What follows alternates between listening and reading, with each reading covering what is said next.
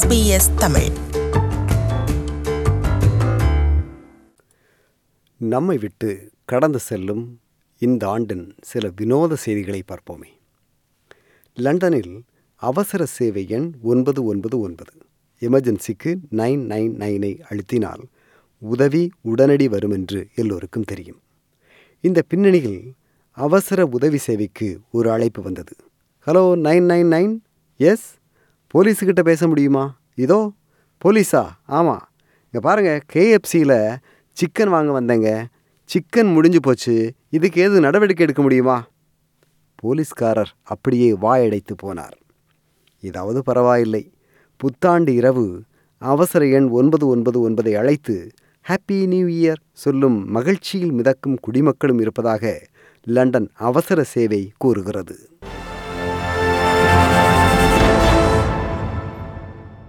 அதிர்ஷ்டம் லாட்டரி சீட்டு வழியாக வரும் என்று பலரும் நம்புவதுண்டு.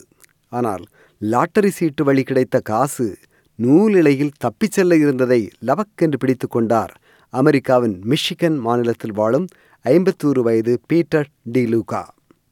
2 மாதங்களுக்கு முன்பு லாட்டரி சீட்டை வாங்கிய பீட்டர் காரில் அதை வைத்துவிட்டு அப்படியே மறந்துவிட்டார். 2 மாதங்கள் தாண்டின. காரில் எதேச்சையாக அந்த டிக்கெட்டை பார்த்தார் பீட்டர். நமக்கா பரிசு கிடைத்திருக்குமா?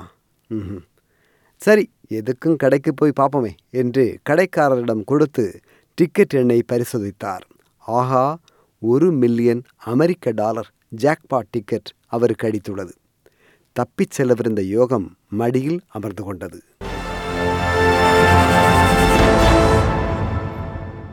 லாட்டரி சீட்டில் சிலருக்கு யோகம் வருமென்றால் சிலருக்கு உணவு வழியாக யோகம் வரக்கூடும் இல்லையா? அமெரிக்காவின் நியூயார்க் நகரில் கிராண்ட் சென்டர் ஆயிஸ்டர் பாரில் ஆயிஸ்டர் உணவுக்கு ஆர்டர் கொடுத்தார் ரிக் ஆண்ட்ரோஷ். ஆயிஸ்டர் உணவு வந்தது. ஆயிஸ்டரை பிளந்து சதையை வாயில் போட்டார். பல் உடைந்தது போன்று இருந்தது. துப்பிவிட்டார். பார்த்தால் முத்து, பேர்ல். சுமார் $5,000 மதிப்பு கொண்டது அந்த முத்து என்று தற்போது கணக்கிடப்படுகிறது. இந்தோனேஷிய நாட்டில் விலங்குகளை படமெடுத்துக் கொண்டிருந்த டேவிட் ஸ்லேட்டர் என்ற புகைப்படக்காரரின் கேமராவை கையில் எடுத்துக்கொண்ட குரங்கு ஒன்று தன்னை செல்ஃபி எடுத்ததும் அந்த படம் வைரலாகி அந்த புகைப்படம் விலைமதிப்பற்ற ஒன்றாக மாறிய செய்திகளும் நாம் அறிந்த கதைகள் இல்லையா? ஆனால் இந்த புகைப்படம் செல்ஃபி எடுத்தது குரங்கு. எனவே டேவிட் ஸ்லேட்டர் கேமராவின் சொந்தக்காரர் மட்டுமே. இந்த புகைப்படம் அவருக்கு சொந்தம் இல்லை, அவர் சொந்தம் கொண்டாடக்கூடாது என்றும் புகைப்படத்தின் உண்மையான சொந்தக்காரர் குரங்குதான் என்றும் பேட்டா எனும் அமைப்பு, அதாவது people for the ethical treatment of animals எனும் அமைப்பு கலிஃபோர்னியாவில் நீதிமன்றத்தில் வழக்கு தொடர்ந்தது. தீர்ப்பு இந்த ஆண்டு வெளியானது. குரங்குகள் சொத்துக்கள் வைத்திருப்பதில்லை மட்டுமல்ல, குரங்குகள் மீது காப்புரிமை மீறலுக்கோ காப்புரிமைக்கோ வழக்கு தொடுக்க முடியாது என்பதால் குரங்கு காப்புரிமை கொண்டாட முடியாது. எனவே இந்த புகைப்படங்கள் டேவிட் ஸ்லேட்டருக்கே சொந்தமானவை என்று நீதிமன்றம் தீர்ப்பளித்தது. பேட்டா வாயடைத்து போனது.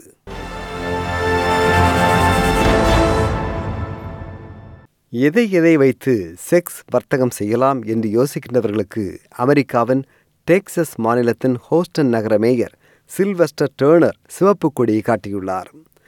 இப்போதெல்லாம் தாங்கள் சொல்கின்றபடியெல்லாம் தலையாட்டி கீழ்ப்படிந்து பாலியல் இன்பம் தரும் ரோபோக்கள் விற்பனைக்கு வந்துள்ளன. இப்படியான ரோபோக்களை அறையில் வைத்து விபச்சாரம் செய்தால் கொழுத்த லாபம் வருமே என்று கணக்கு போட்டது கனடா நாட்டில் இயங்கும் நிறுவனமான கின்கி டால்ஸ் நிறுவனம். எனவே செக்ஸ் டோல் விபச்சாரம் செய்யும் உரிமைக்கு மனு அளித்தது இந்த நிறுவனம். மனிதர்கள் தவிர எந்திரங்கள் இயக்கும் பாலியல் தொழிலுக்கு நமது நகரில் அனுமதி தர முடியாது என்று மறுத்துவிட்டார் மேயர் டேர்னர்.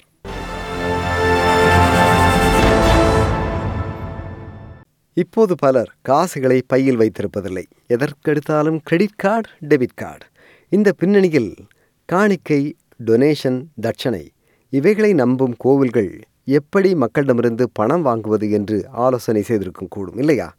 அந்த வகையில் சிட்னியில் செயின்ட் மேரிஸ் கத்தீட்ரல் கத்தோலிக்க ஆலயத்தில் காணிக்கை செலுத்த டேப் அண்ட் கோ என்ற வகையில் மெஷின்களை அறிமுகம் செய்தார்கள். ஒரு முறை நீங்கள் டேப் செய்தால் $10. எத்தனை முறை வேண்டுமானாலும் டேப் செய்யலாம். அந்த அளவிற்கு பணம் வசூலிக்கப்படும் என்பதான கணக்கு. என்ன இது, ஆண்டவன் சன்னிதானத்தில் டிஜிட்டல் டிரான்சாக்ஷனா? என்று பலர் முகம் சுளிக்க விமர்சனம் செய்ய சப்தமின்றி டேப் அண்ட் கோ மிஷினை திரும்ப பெற்றுவிட்டது செயின்ட் மேரிஸ் கத்தீட்ரல் நிர்வாகம்.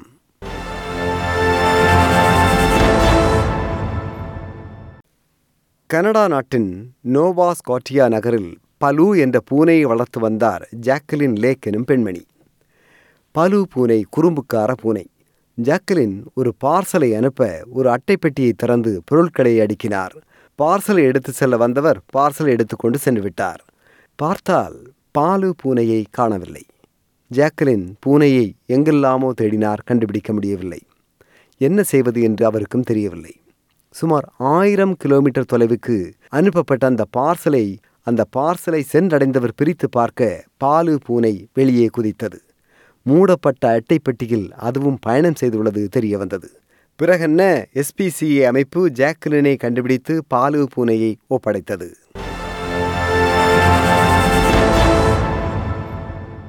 நெதர்லாந்து நாட்டில் ஒரு வித்தியாசமான வழக்கை தொடுத்தார் 69 வயதாகும் எமில் ராட்டில்பேண்ட் அவர்கள். ஒருவர் தனது பெயரை மாற்றலாம், அம்மா அப்பாவை மாற்றலாம், அட்ரஸ் முகவரியை மாற்றலாம், ஆணாக இருந்து பெண்ணாக மாறலாம், என்ன செக்ஸ் என்பதை கூட ஒருவர் மாற்றிக்கொள்ளலாம். ஏன் பிறந்த நாளை பிறந்த ஆண்டை மாற்றக்கூடாது? நான் 1949 பிறந்ததாக பதிவு செய்யப்பட்டுள்ளது, ஆனால் 1969 தான் நான் பிறந்தேன் என்று என்பதாக மாற்ற வேண்டும். அப்படியென்றால் என் வயது 69 என்று இப்போது உள்ளது, அதை 49 என்று நான் மாற்ற வேண்டும். கனடா நீதிபதி அவர்கள் இதற்கு அனுமதி தர வேண்டும் என்று வழக்கை தொடுத்துள்ளார் எமில். எமிலின் வாதம் நன்றாகத்தான் இருக்கு, ஆனால் இப்படி அவருக்கு பிறந்தநாளை மாற்றினால் என்ன ஆவது என்று ஆனம் நீதிமன்ற நீதிபதி யோசிக்க ஆரம்பித்துள்ளார். சரி, தீர்ப்பை அடுத்த ஆண்டு சொல்கிறேனே என்று தீர்ப்பை தற்போது ஒத்தி வைத்துள்ளார் நீதிபதி. இதை போன்ற இன்னும் பல நிகழ்ச்சிகளை செவிமடுக்க sbs.com.au/tamil